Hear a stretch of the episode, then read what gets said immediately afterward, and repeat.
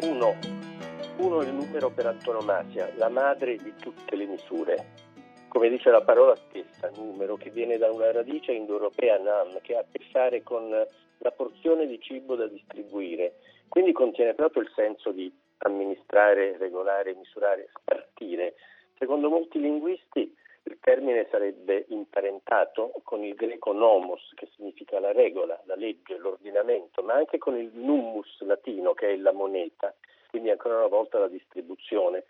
Furono gli abitanti della Grecia ionica i primi ad usare i numeri per comprendere meglio come funzionasse il mondo nel suo complesso, ma anche a riflettere filosoficamente su che cosa fossero i numeri stessi, inventare anche il nome della matematica, che in greco significa conoscenza, disciplina, significa misurare col pensiero. E sono numeri in fondo anche la misura e la poesia, proprio perché sono ritmo e rima, cioè il movimento misurato, e legati anche nel nome all'aritmetica, che viene proprio da ritmos, che vuol dire numero in greco, proprio nel senso di ordine, di disposizione. Ma tornando all'uno, l'uno è il simbolo dell'inizio, dell'unità, della singolarità, dell'individualità e anche dell'individuazione. È un principio generatore e non generato, sorgente e fine di tutto, non solo di tutti gli altri numeri, ma della realtà.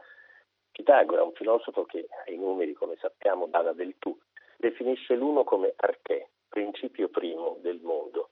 E ogni numero, dice Aristotele in un passo della metafisica, proviene dall'uno e l'intero universo è numeri. Parmenide, uno dei padri del pensiero occidentale, dice a sua volta che l'essere è uno, e così Eraclito, che considera l'unità il sostrato immutabile delle cose che sta sotto lo scorrere della realtà. Tutte le cose sono uno e l'uno è tutte le cose.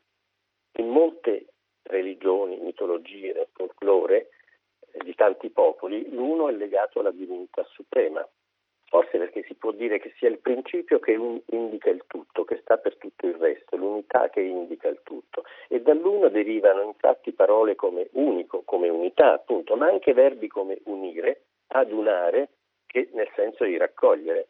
Ma da uno deriva anche il suo contrario, cioè nessuno, e perfino la particella negativa non è la forma contratta di nec e di unum, non uno.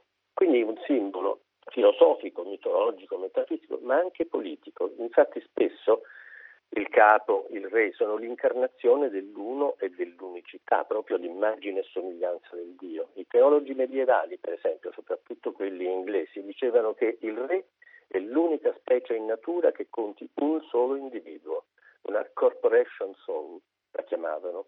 Un celebre poema, La regina delle fate di Edmund Spencer, pubblicato negli ultimi anni del Cinquecento e dedicato a Elisabetta I, la regina vergine, la regina single, è tutto giocato sul conflitto fra due figure, una positiva che è luce, tutta luce e giustizia, capace di tenere in armonia la natura, di ammantire i leoni e di farli convivere con gli agnelli, proprio come la regina vergine astrea delle metamorfosi di Ovidio, no? la personificazione dell'età dell'oro.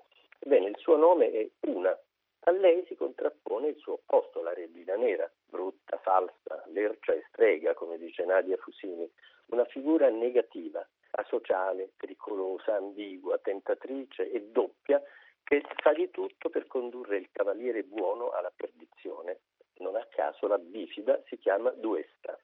Ma se l'uno nella tradizione occidentale è il bene, è l'identità, è la non contraddizione, è l'essere che esclude il non essere, in altre culture al contrario diventa la rappresentazione del male. I sciamani guarani dell'est paraguayano ai confini col Brasile, quelli studiati dal grande antropologo francese Pierre Clastre, cantavano che all'origine del male è il fatto che le cose e le persone sono una e vagheggiavano una terra senza male, dove ciascuno avrebbe superato questa unidimensionalità realizzando la possibilità di essere insieme l'uno e l'altro, l'uomo e il Dio, insomma una terra promessa dell'ambiguità.